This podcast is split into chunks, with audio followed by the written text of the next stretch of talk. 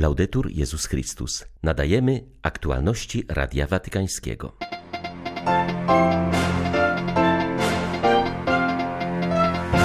Pobożność ludowa może odegrać ważną rolę w ewangelizacji. Odznacza się ona bowiem wielką siłą przekazu, zauważył Franciszek podczas spotkania z Konfederacją Włoskich Bractw.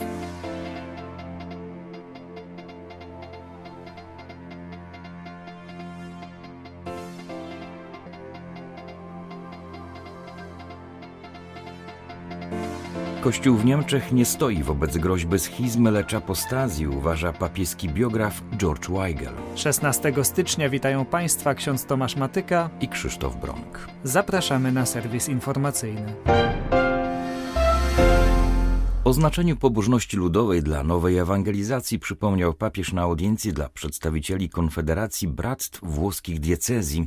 Są to ruchy świeckich katolików, którzy na szczeblu lokalnym, miejskim czy nawet parafialnym kultywują miejscowe tradycje religijne. Do organizacji należy obecnie 3200 bractw, liczących w sumie ponad 2 miliony członków. W rzeczywistości, jak zauważył papież, takich ruchów jest dwa razy więcej. Nie wszystkie bowiem przystąpiły do konfederacji zawiązanej podczas przygotowań do wielkiego jubileuszu. Franciszek przyznał, że dzięki swej różnorodności, obecności na całym terytorium Włoch, a także pokaźnej liczbie członków, bractwa stanowią wielkie bogactwo tego kraju.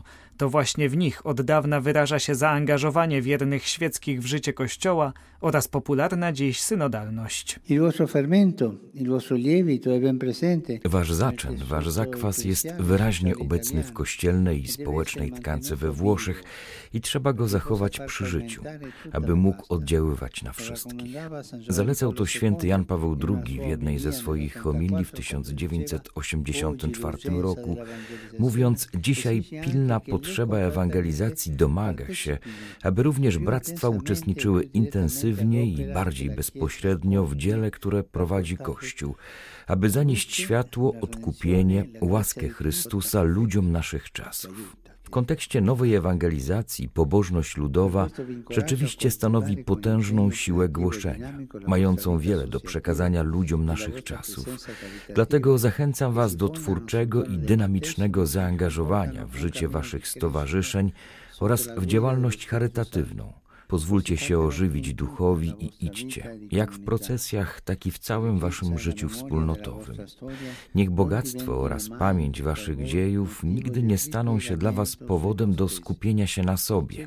Niech będą raczej silnym bodźcem do tego, byście dziś na nowo zainwestowali w swoje dziedzictwo duchowe, ludzkie, gospodarcze, artystyczne, historyczne, a nawet folklorystyczne. Otwarci na znaki czasu, i Boże niespodzianki. Papież przypomniał, że włoskie bractwa zawsze miały silny wymiar ewangelizacyjny oraz charytatywny. Jest to ich charyzmat i wielkie dziedzictwo, które musi być jednak odnawiane dzięki żywej relacji z Chrystusem. Przede wszystkim trzeba iść po śladach Chrystusa. Zachęcam Was do dbania o centralne miejsce Chrystusa w Waszym życiu poprzez codzienne słuchanie Słowa Bożego. To jest bardzo ważne. Bliski kontakt z Ewangelią. Codziennie musimy czytać Ewangelię. Radzę Wam, postarajcie się o kieszonkowe wydanie Ewangelii i noście ją w kieszeni czy w torbie. I kiedy masz w ciągu dnia chwilę czasu, czytaj ją, choćby mały fragment, ale codziennie. Ewangelia sprawi, że będziesz się rozwijał, poszerzy się Twoje serce. Z Ewangelią trzeba mieć kontakt fizyczny i duchowy. Zachęcam Was zatem do dbania o centralne miejsce Chrystusa w Waszym życiu poprzez codzienne słuchanie Słowa Bożego, organizowanie i regularny udział w spotkaniach formacyjnych, częste przystępowanie do sakramentów, intensywne życie modlitewne, zarówno osobiste, jak i liturgiczne. Niech wasze pradawne tradycje liturgiczne i pobożnościowe ożywia intensywne życie duchowe oraz konkretne zaangażowanie w dzieła miłosierdzia i nie bójcie się ich odnawiać w jedności z drogą Kościoła, aby stanowiły one dostępny oraz zrozumiały dar dla wszystkich w kontekstach, w jakich żyjecie i pracujecie, a także stały się zachętą do zbliżenia się do wiary, także dla tych, którzy są daleko. Pragnę podziękować Wam za Wasz wysiłek oraz oddanie, zwłaszcza kiedy są one ukryte. Pracownicy służby zdrowia w ciągu ostatnich trzech lat przeżyli bardzo wyjątkowe doświadczenie, ciężkie do wyobrażenia, czyli doświadczenie pandemii. Mówił papież osobom posługującym jako technicy medyczni w dziedzinach radiologii, rehabilitacji oraz prewencji. Przedstawiciele włoskiej federacji tych zawodów zostali dziś przyjęci przez niego na audiencji. Franciszek podkreślił wartość ich działalności. Ojciec Święty zauważył, że zbliża się Światowy Dzień Chorego i stąd refleksja nad doświadczeniem fizycznej niemocy jest tym bardziej potrzebna. Jak wskazał papież, dobre spojrzenie na te sprawy wypływa z przyjęcia kultury opieki nad osobą w miejsce kultury odrzucenia. Drodzy przyjaciele, wasza profesja rodzi się z wyboru dotyczącego wartości. Poprzez waszą posługę przykładacie rękę do podnoszenia i rehabilitowania waszych podopiecznych. Pamiętając, że po pierwsze są to osoby. W centrum musi zawsze stać właśnie osoba ze wszystkimi jej wymiarami, także tym duchowym. Ta zasada stojąca u podstaw konstytucji etycznej waszej federacji wskazuje drogę oraz pozwala nie ulegać bezpłodnym efektywnościom czy chłodnemu stosowaniu protokołów. Chorzy pozostają osobami potrzebującymi, by wziąć je w opiekę i by poczuły się wzięte w opiekę. Dlatego ważnym jest wejść z nimi w relacje z człowieczeństwem oraz empatią. Co prawda z wysokim poziomem profesjonalizmu. To prawda ale też z człowieczeństwem oraz empatią. Jak dodał następnie Franciszek, takie spojrzenie na osobę ostatecznie powinno dotyczyć każdego bez wyjątku. Ale także wy, specjaliści z dziedziny służby zdrowia, jesteście osobami i potrzebujecie, żeby ktoś się wami zajmował przez uznanie dla waszej posługi, dbanie o odpowiednie warunki pracy oraz zaangażowanie właściwej liczby osób, aby uszanować prawo wszystkich ludzi do zdrowia.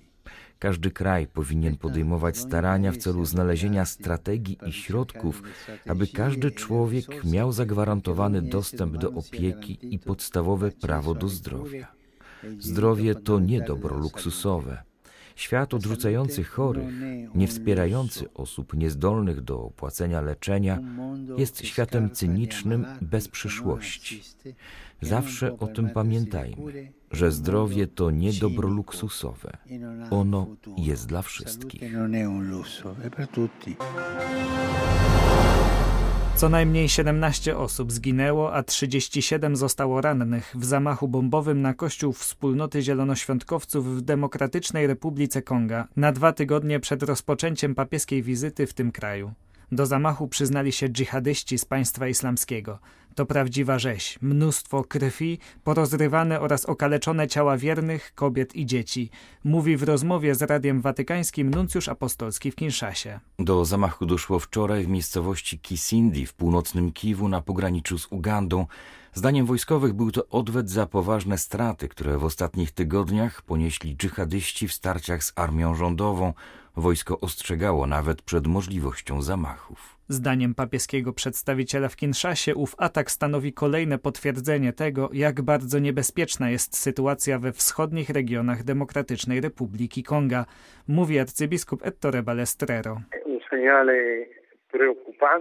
To bardzo niepokojący sygnał. Potwierdza bowiem, że sytuacja w terenie staje się coraz bardziej poważna.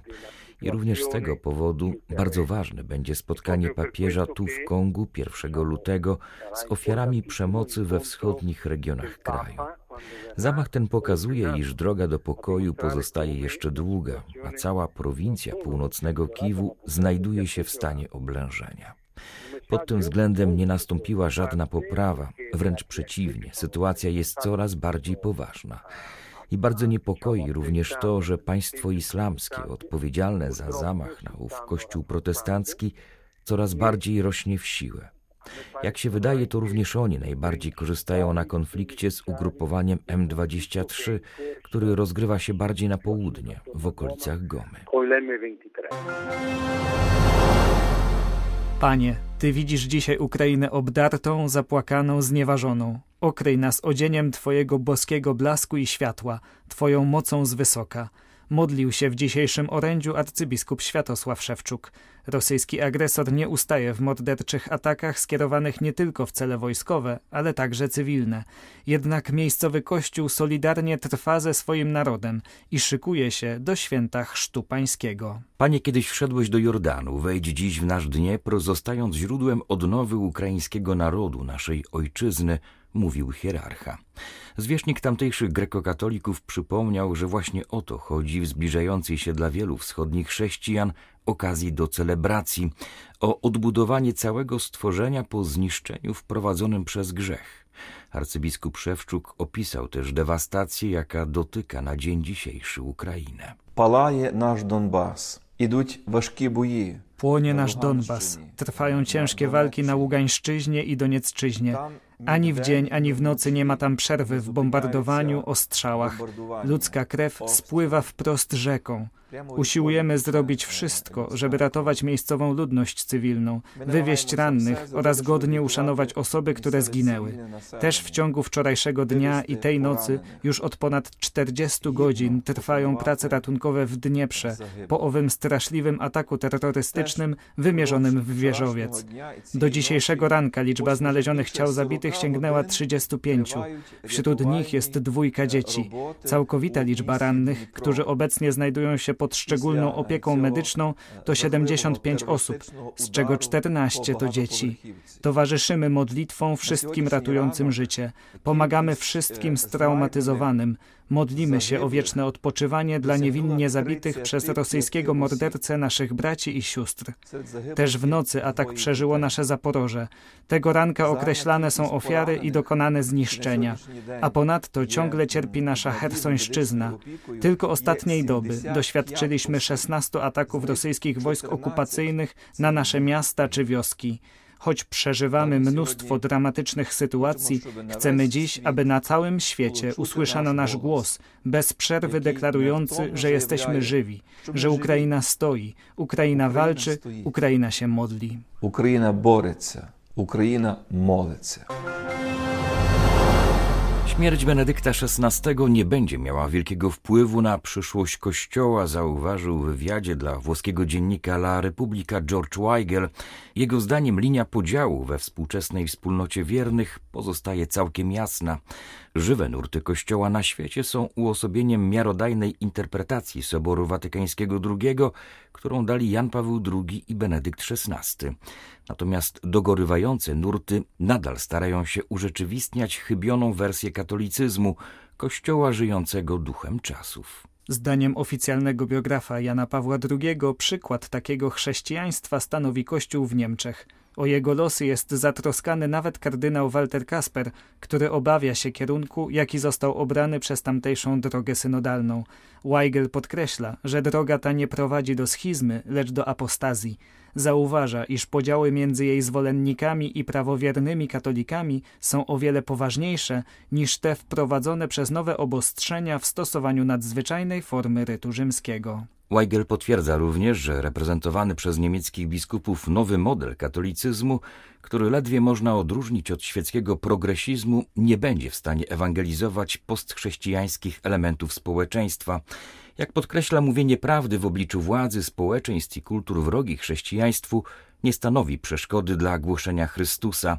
Jest bardzo mało prawdopodobne, by dialog z Neronem czy Dioklecjanem mógł być skuteczny w ewangelizacji świata rzymskiego, dodaje amerykański teolog. Były to aktualności Radia Watykańskiego. Laudetur Jezus Chrystus.